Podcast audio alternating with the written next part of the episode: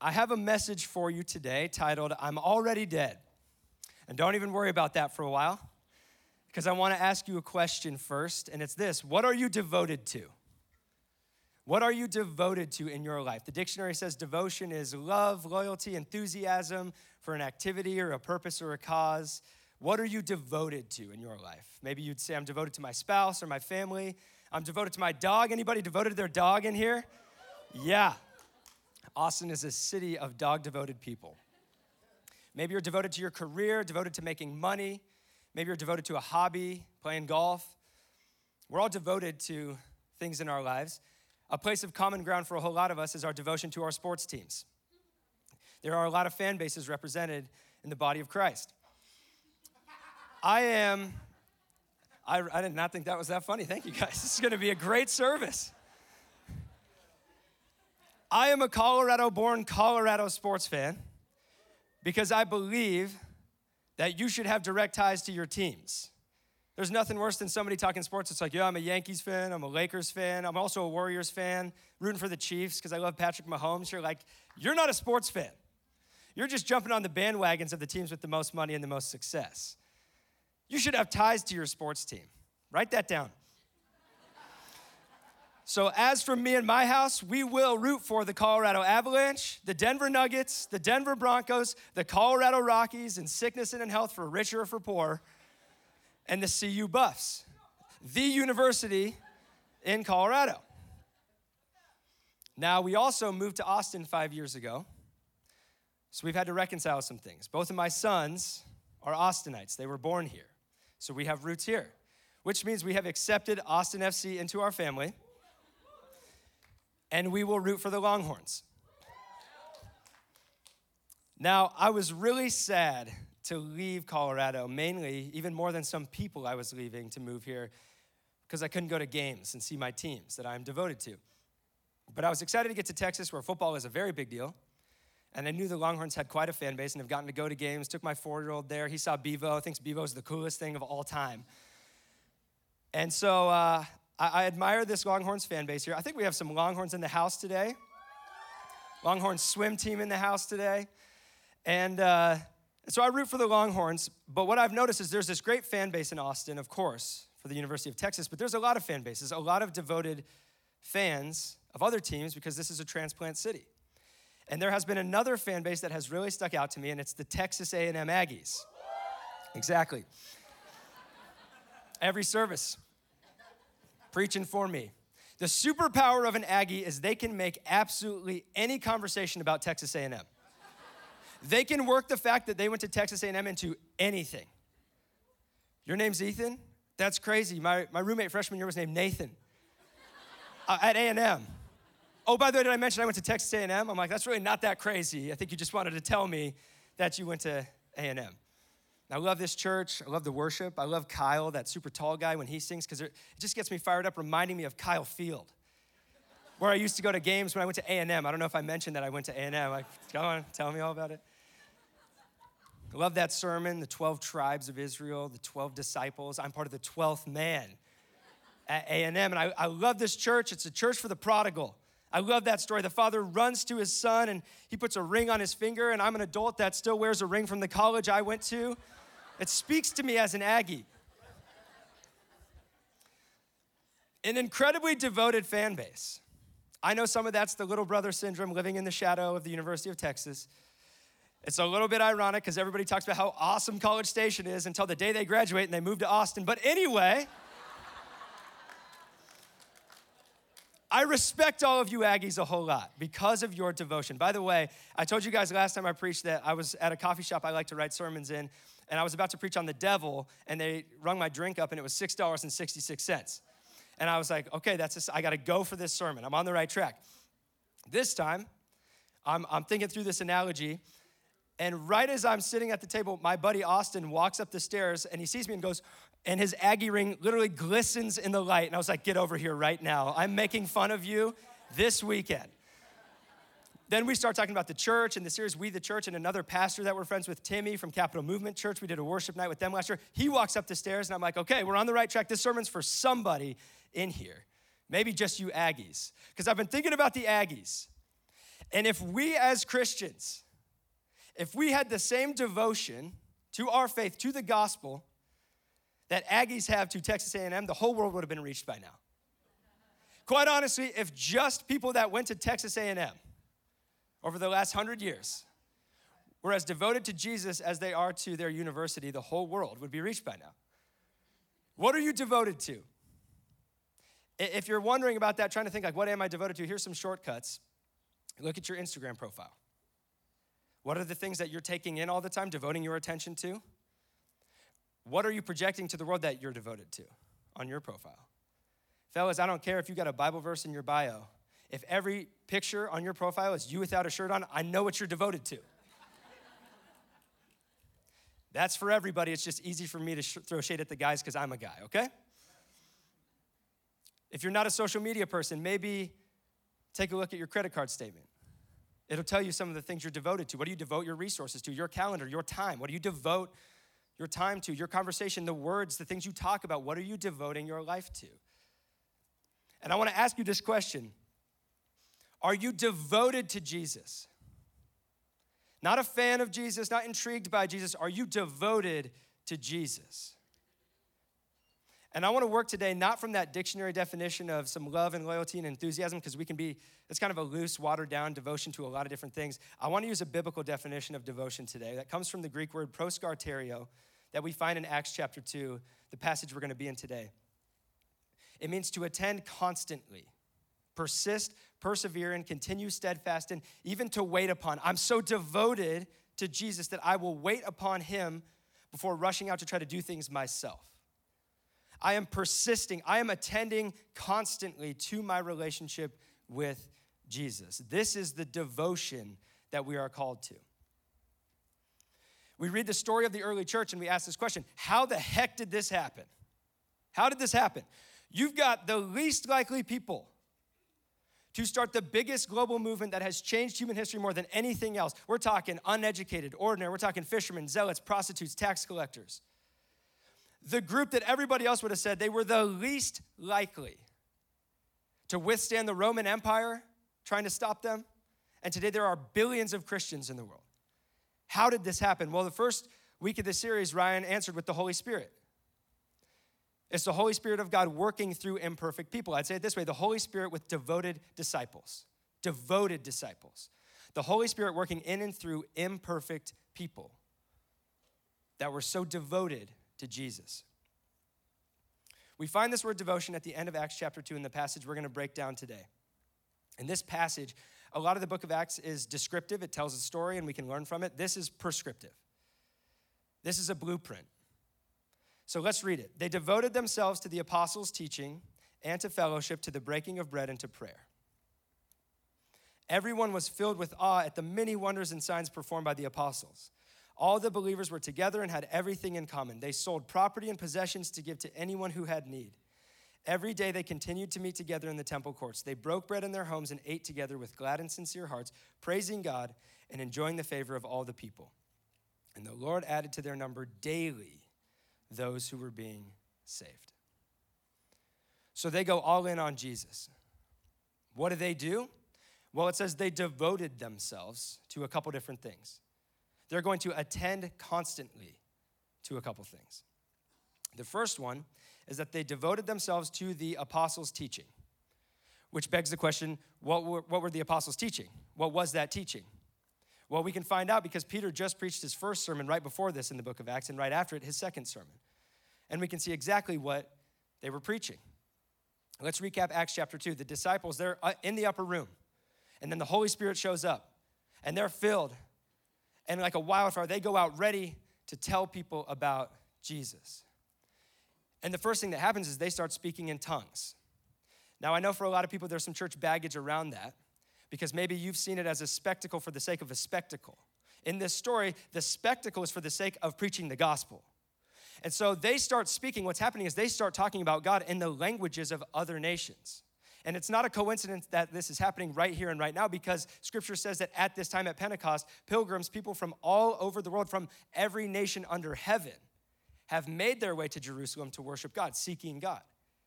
These folks from other places are walking in, and all of a sudden they hear these guys talking about God, but in their language. And they're going, How does that fisherman from Galilee know our language? Okay, you have our attention.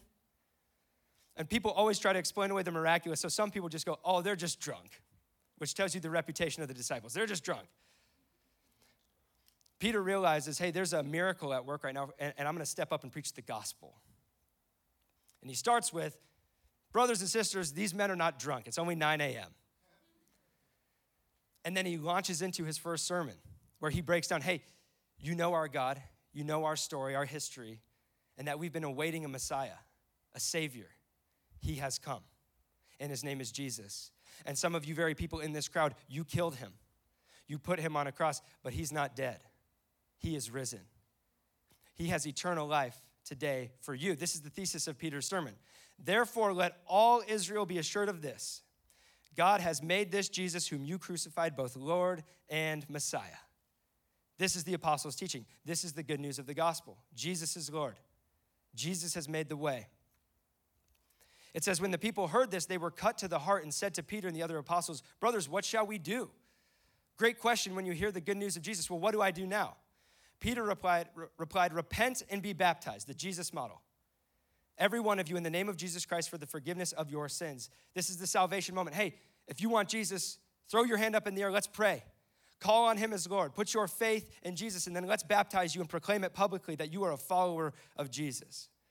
And you will receive the gift of the Holy Spirit. The promise is for you and your children and for all who are far off, for all whom the Lord God will call. This is for everybody, for anybody. With many other words, he warned them hear this, the heart of a pastor. He pleaded with them save yourselves from this corrupt generation. Stop putting your faith in the things of this world that can't save you. Please. Please hear the good news of Jesus. Please hear the Heavenly Father that loves you, that sent His Son here to lay His life down for you, to set you free for eternity, who walked out of a tomb with eternal life that He invites you to. Please listen. This is the heart that Peter's preaching with. And those who accepted his message were baptized, and about 3,000 were added to their number that day. The nations come to Jerusalem and hear the gospel and are about to go back out with Jesus. 3,000 people is a lot of people. That's a big church service. If you scale that percentage of 3,000 compared to the world population at that time to today, that's like 80,000 people in one shot today putting their faith in Jesus getting baptized. We're lining the river all the way up, right? An incredible move of God. And these, these folks, the, the church now, they have to attend constantly to the gospel message. They got to learn it. They, they sit with the disciples. Hey, we want to hear what you have to say because you walked with Jesus. Tell us about what he said. Tell us about what he did. This is why we have to attend to the gospel, the apostles' teaching every day got to wake up and before the world starts to speak to you, first listen to God and go, okay, I am founded on Jesus. My life is founded on Jesus, His death, His resurrection for me. I lay my head on my pillow at night. I go to sleep knowing I have the grace of God, that He has forgiven me, that He loves me no matter how today went. That God is with me, that He is for me, He is transforming me. He has a life for me to live, a mission and a purpose far beyond myself. Got to attend constantly to the gospel. I want to make a note here. It says they devoted themselves to the apostles' teaching. It does not say they devoted themselves to the apostles. As human beings, we are so prone to put our faith in other imperfect people. We see this happen early in the church. There's a story in Acts chapter 14 where the apostle Paul and Barnabas, they're in a city called Lystra, and this is a place where Greek mythological religion is, where it's Zeus and all that kind of stuff, the gods. And Paul and Barnabas are sharing the gospel, and the Holy Spirit's working through them to the point that the people say, The gods have come down to us in human form. And they start trying to make sacrifices of worship to Paul and to Barnabas. And thankfully, Paul has the humility and the self awareness and the people awareness to go, No, no, no, don't do that. He says, Friends, why are you doing this? We too are only human like you. We are bringing the good news, we are devoted to the gospel telling you to turn from these worthless things to the living God who made the heavens and the earth and the sea and everything in them. He goes, Hey, I was murdering Christians a few years ago. You don't want to put your faith in me. And he's aware of how fickle people are, because look at what happens next. Then some Jews came from Antioch and Iconium and won the crowd over. They come and talk trash about Paul. They stoned Paul. This is the next verse. They were trying to worship him, now they're trying to kill him, and dragged him outside the city thinking he was dead. But after the disciples had gathered around him, he got up and went back into the city. The next day, he and Barnabas left for Derbe. I, I hear that part and I'm like, what? They thought he was dead, and he's like, I'm good. I'll walk it off. Don't worry about me, guys. I'll catch up. Just gotta get, I just got my wind knocked out of me. Let's go preach the gospel. Let's get back in there. Here I am doing squats the other day, thinking about calling in sick. This story is a warning for us, as all of us, to not put our faith in other imperfect people. Anytime you put your faith in a person whose name is not Jesus Christ, it will not end well. It's also a warning to people that have a platform and have influence. Do not let people do that to you because it can be tempting. It can feel good to have people make much of you. But what Paul knows is you can't handle that pressure. You don't want it. Before you know it, they're throwing rocks at you. You grab their hand and you hand it to Jesus. He is the only one worthy of our worship. We see this, we see this go down all the time in the church. There's stories, sadly, where a pastor makes a mistake or has some great fall, and a bunch of people lose their faith because of it. And it's painful if somebody that you followed the lead of, heard the teaching of, suddenly something happens and their life doesn't look like what they were preaching. Painful. But the question is if that causes you to lose your faith, then who was your faith in in the first place? Why does an imperfect person being an imperfect person cause you to lose your faith in the one perfect person of Jesus? You followed somebody onto the battlefield and they tripped, so you just stopped fighting? You forgot that you follow your king onto the battlefield and he doesn't trip.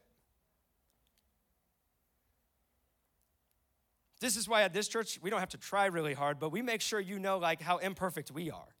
I know Doug and Ryan very well. I know myself even better. You do not want to put any faith in us. To be pastors that don't wear capes, normal people. I don't want your faith in me in any bit. I can't handle that pressure, and before I know it, you're throwing rocks at me. Just want to direct you to put your faith in Jesus. That's why they devoted themselves to the apostles' teaching, not to the apostles. Okay, what else did they devote themselves to? They devoted themselves to fellowship. We hear fellowship and we think we're all part of the same club, we wear the same merch. Like people who drive Jeeps, we kind of wave to each other, like, yeah, we're kind of on the same team, I guess. the Greek word for fellowship came from koinonia, koinonos is the root, which means partnership. Partnership. We have linked arms. We are in this together. We are gathering together, devoting ourselves to each other, to fellowship because we are the church. We are devoting ourselves to the church. That's what they do. This is why we gather. This is why we do this every single week. We got to come back together, worship together, hear the teaching from the apostles, the good news of the gospel, and partner with one another. We're not meant to walk this alone. This is why our youth, they gather every Wednesday night now.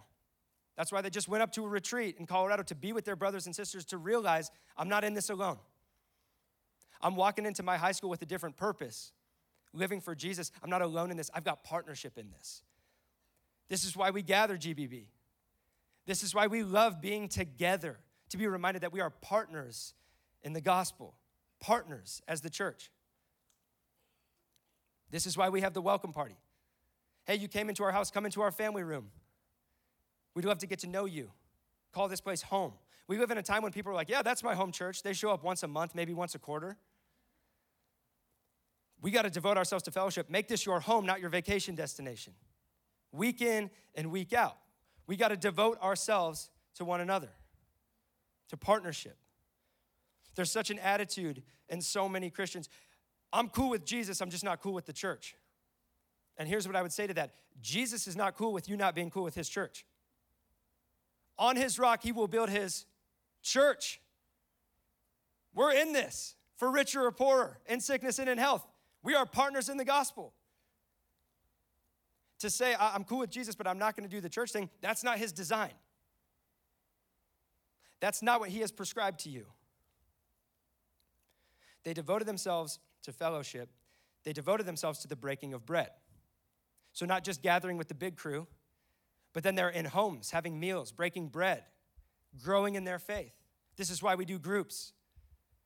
When I was a college student trying to figure my faith out, Tuesday nights were awesome. A thousand college students in Boulder worshiping together. But it was Thursday nights when the work got done, when I was in a circle with 10 guys, confessing things, pushing each other, growing together. That's where the work got done breaking of bread. I talk to people that want to talk about faith, and I'm really struggling with my faith right now. And my first question is, whose group are you in? And I get the answer a lot oh, I'm not in a group, I don't do groups. Guess what I'm gonna prescribe to you? Get in a group. Don't walk this faith journey alone. And don't quit. We gotta devote ourselves to the church. They devoted themselves to the gospel, they devoted themselves to the church through fellowship and breaking of bread, and they devoted themselves to prayer. This is the secret weapon of the church. This is where we wage war against the kingdom of hell to pull people from darkness to light, to see the Spirit of God move. Devoted themselves to prayer. That's why at this church, our prayer team is the foundation of our church and has been since the day that we started. We see so many prayers answered, so many cool things that we get to be a part of because of the prayers that are sown into this place. Scripture says to pray without ceasing. And when I say prayer team, I'm talking about people that are bold enough to say, hey, I'll pray with somebody in the back during worship or after the service. I'll devote myself to logging into the online prayer portal and praying for things that people submit. They reach out to us and ask, what can we be praying for? Praying, devoting themselves to prayer. But the reality is, we are all the prayer team. As the church, we are called to be devoted to prayer. So, what did the early church do? They devoted themselves to the apostles' teaching and to fellowship, to the breaking of bread and to prayer. I'll say it this way devoted disciples, what do they look like? They're devoted to the gospel, devoted to the church, devoted to prayer. And today, your practical takeaway may just be which of those things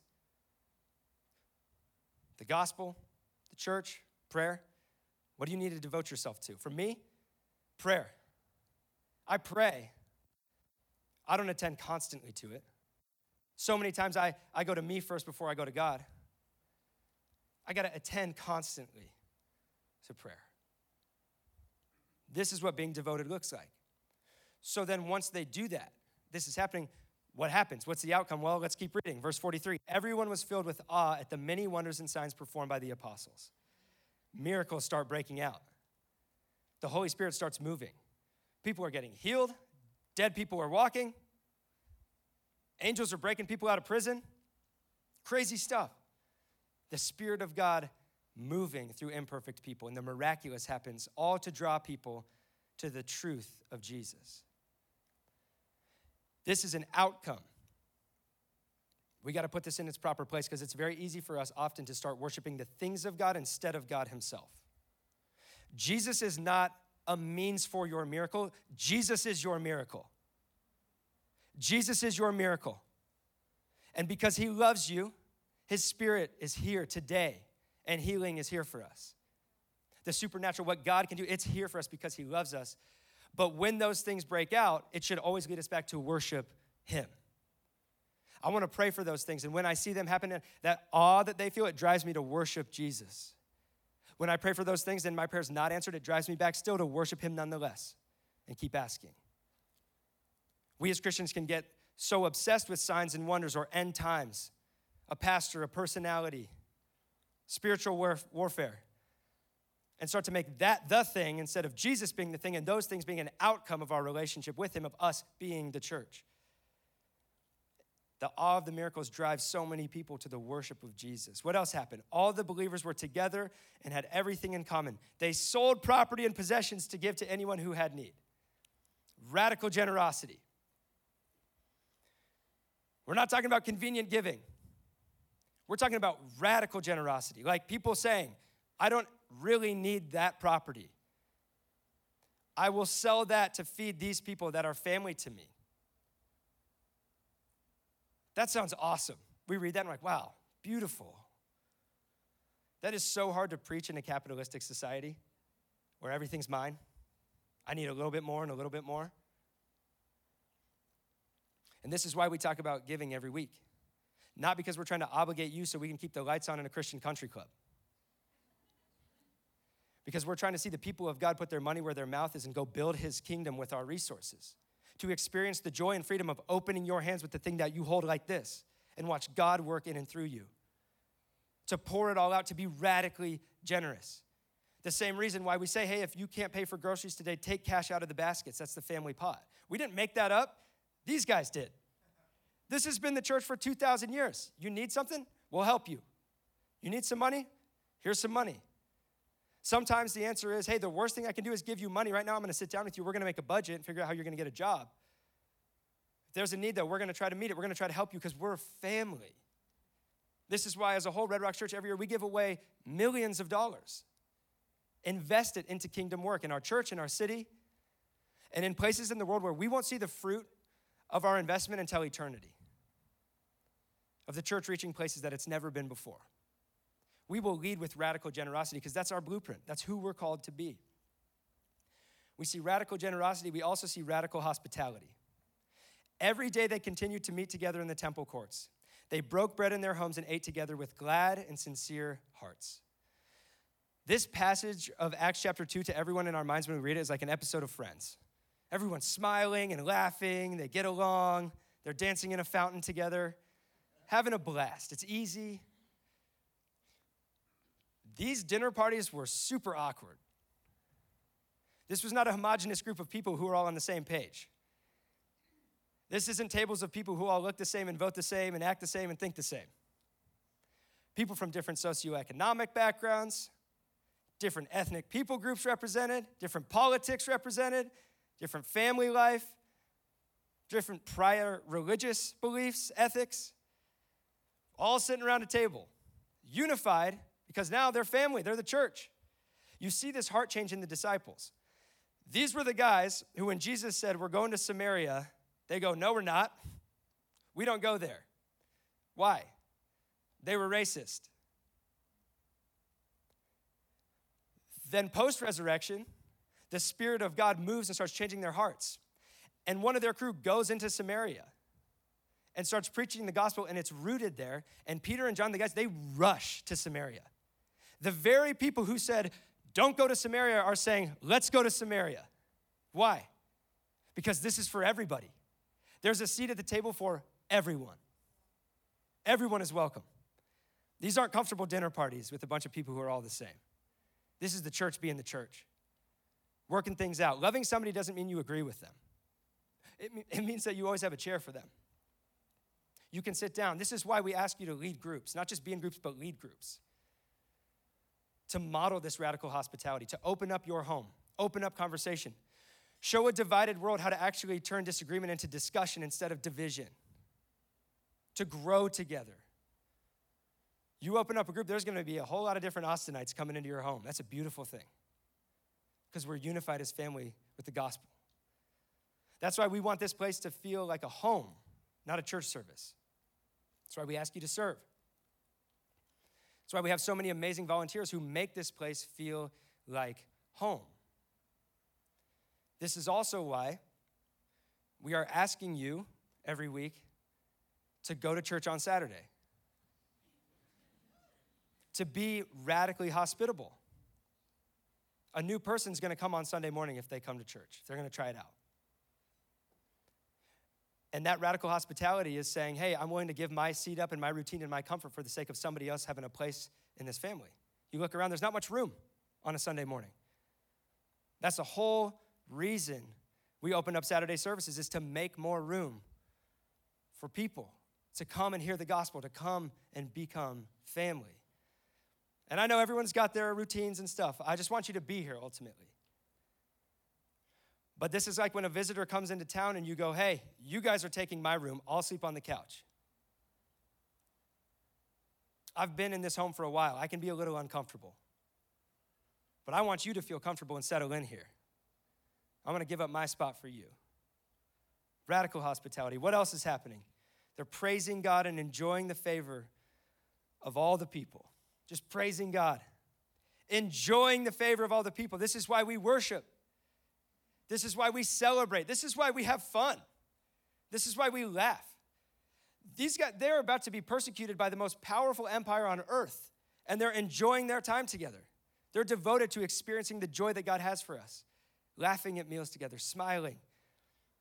So often, I think people look at Christians and they're like, Why would I want what you have? You're miserable. Oh, I've got the joy of the Lord. No, you don't. At least your face doesn't. This is why we have fun and celebrate here. That's why we just praise God and enjoy our time together. So, what did the church do? They devoted themselves to the apostles' teaching and to fellowship, to the breaking of bread and to prayer. Everyone was filled with awe at the many wonders and signs performed by the apostles. All the believers were together and had everything in common. They sold property and possessions to give to anyone who had need. Every day they continued to meet together in the temple courts. They broke bread in their homes and ate together with glad and sincere hearts, praising God and enjoying the favor of all the people. They devoted themselves to the gospel and to the church and to prayer. I'm being redundant on purpose in hopes that this moves from theory to reality for us, that we might start to look like this church. And being the church, when they do those things, what does it lead to? Miracles, radical generosity, radical hospitality, worship, celebration. Something that the world looks at and goes, What is going on over there? Look at those people. Those people are with those people, are with those people, with those, but they're all unified together. They're, they're not trying to fight, start up a militia. They're just pouring their lives out, sacrificing everything for more people to come to know this Jesus. Can you imagine if the church was unified like that? People look at us a lot and go, man, why would I want to go be a, a Christian? You guys can't even get along with each other. They saw this radical move and said, I want to go sit at that table and find out what those people have. And all of this, all of it, for this purpose, the last line. And the Lord added to their number daily those who were being saved. Daily. People are coming out of the woodwork to come and meet Jesus. Eternity's changed. People finding out the good news of the gospel through the church being the church. I want that. I don't know about you. We are seeing these things happening. It's awesome. I'm not content here. A couple years in as a church, there is so much more for us. We're not done. We are just getting started.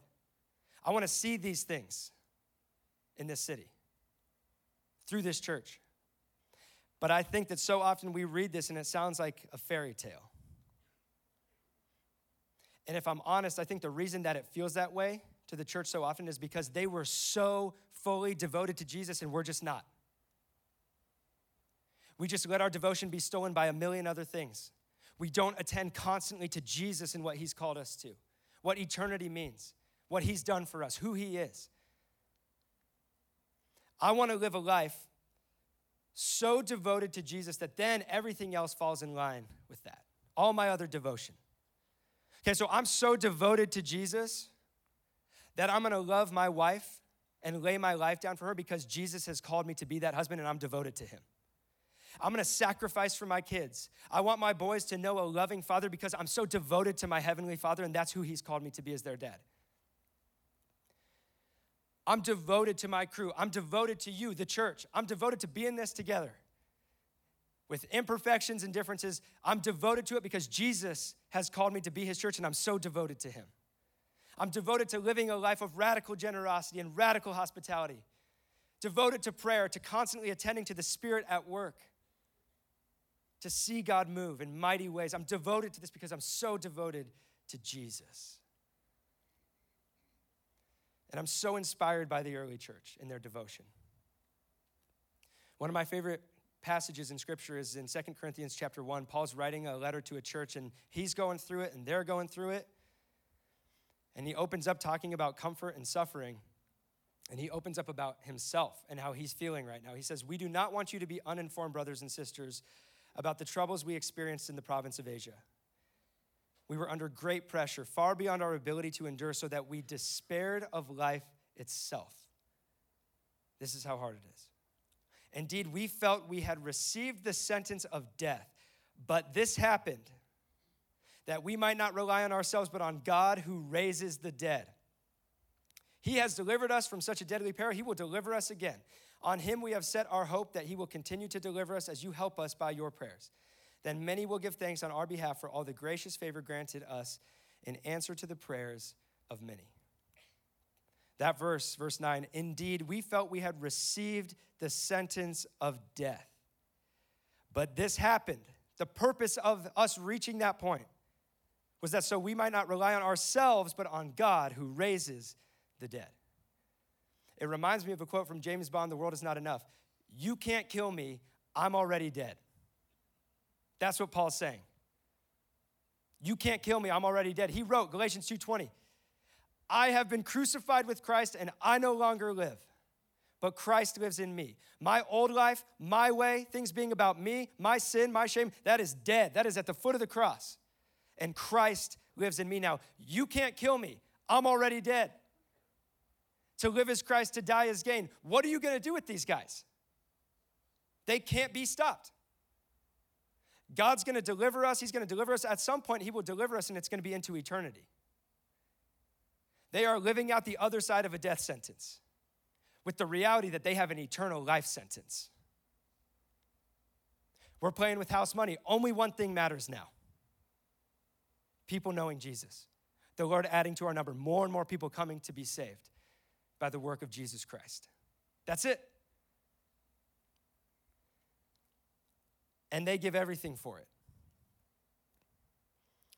Paul was beheaded in Rome. Peter was crucified upside down. Andrew was crucified. James was beheaded. Philip was crucified. Bartholomew was skinned and beheaded. Matthew was stabbed to death. James was stoned and clubbed. Thaddeus was clubbed and chopped up. Simon was sawed into pieces. Matthias was burned alive. I've realized this weekend I've just ruined the end of the chosen for everybody.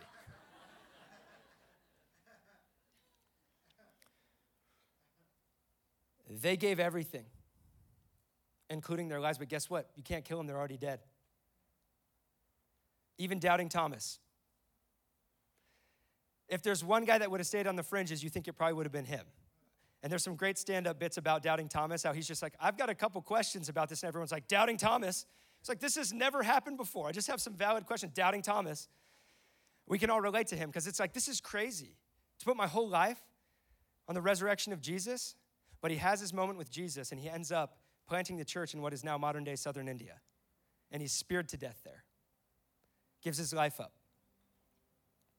I've had the chance to go to India with some ministries and see the church in a very different context, see the legacy of Doubting Thomas. And I was on a trip with a buddy of mine who has a ministry that's planting churches in places it's never been before, caring for the orphan and the widow. They're rescuing kids off the streets, like just incredible work.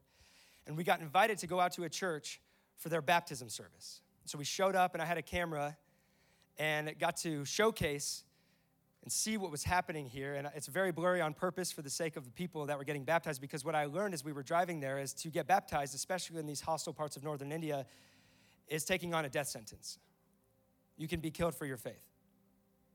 Today, 2023.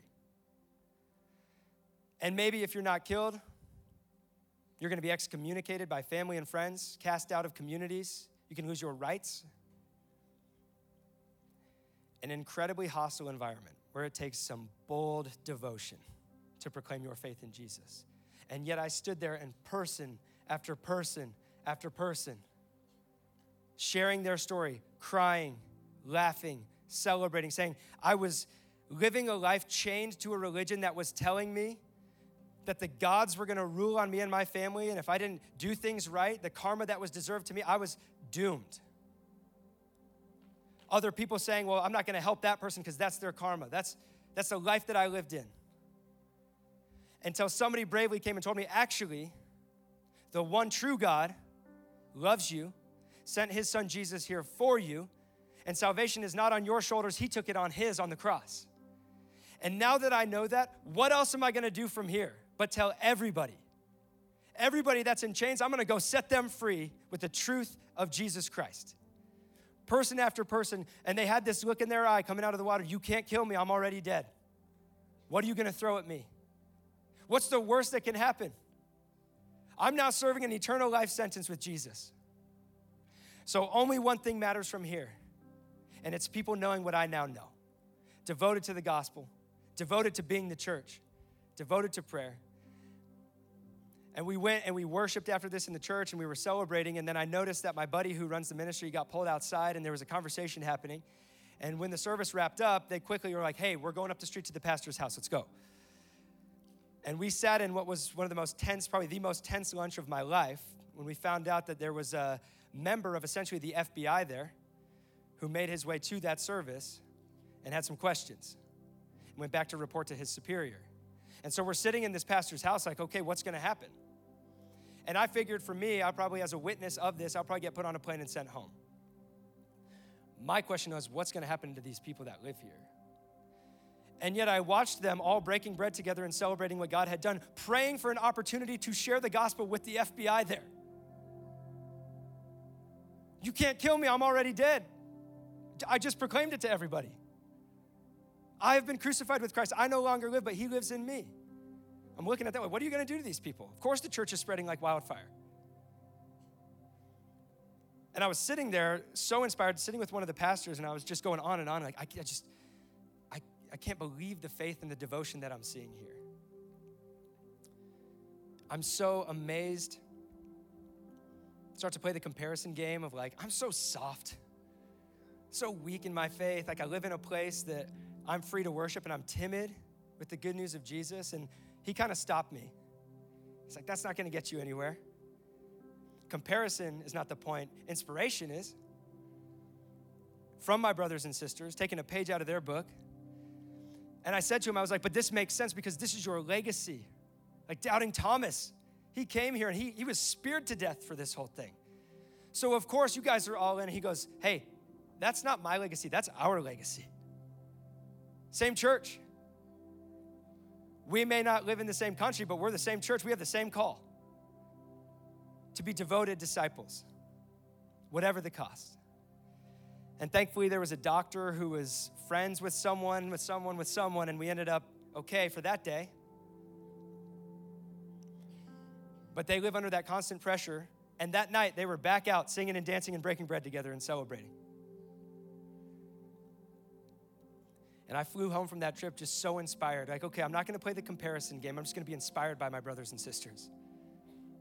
Because regardless of what country you live in, you know what every country in the world needs? Devoted disciples with the Holy Spirit working through them so the gospel can be preached. This is a critical moment for the church in the West to wake up, to take a page out of their book, take a page out of the Acts 2 church, take this prescription and go live it out so that people can be added to our number daily. This is our call. This is our invitation. And the good news is, you can't kill us. We're already dead. Would you guys stand to your feet if you're able?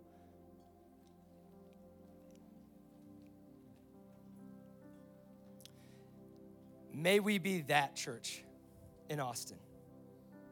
So radically generous, so radically hospitable, miracles breaking out, prayers being answered worship and celebration and fun and joy? Would people look at us and say, Look at the unity of those people? What do they have?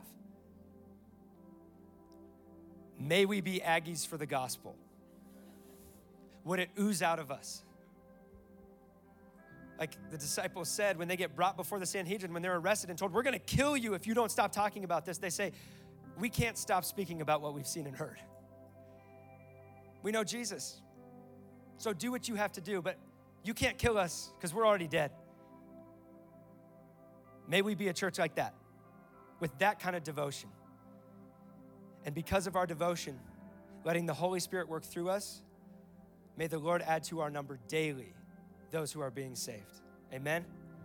Jesus, we thank you that we get to be your church. I pray for supernatural devotion. Holy Spirit, would you move in us?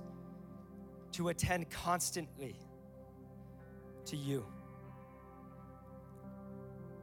Lead us to be devoted to the gospel, to the church, to prayer, to be your church, to celebrate your favor and see more and more people come to know you, Jesus. We thank you that because of you, we have an eternal life sentence. We get to live with you in eternity. Would we realize that and live it today? In Jesus' name, amen.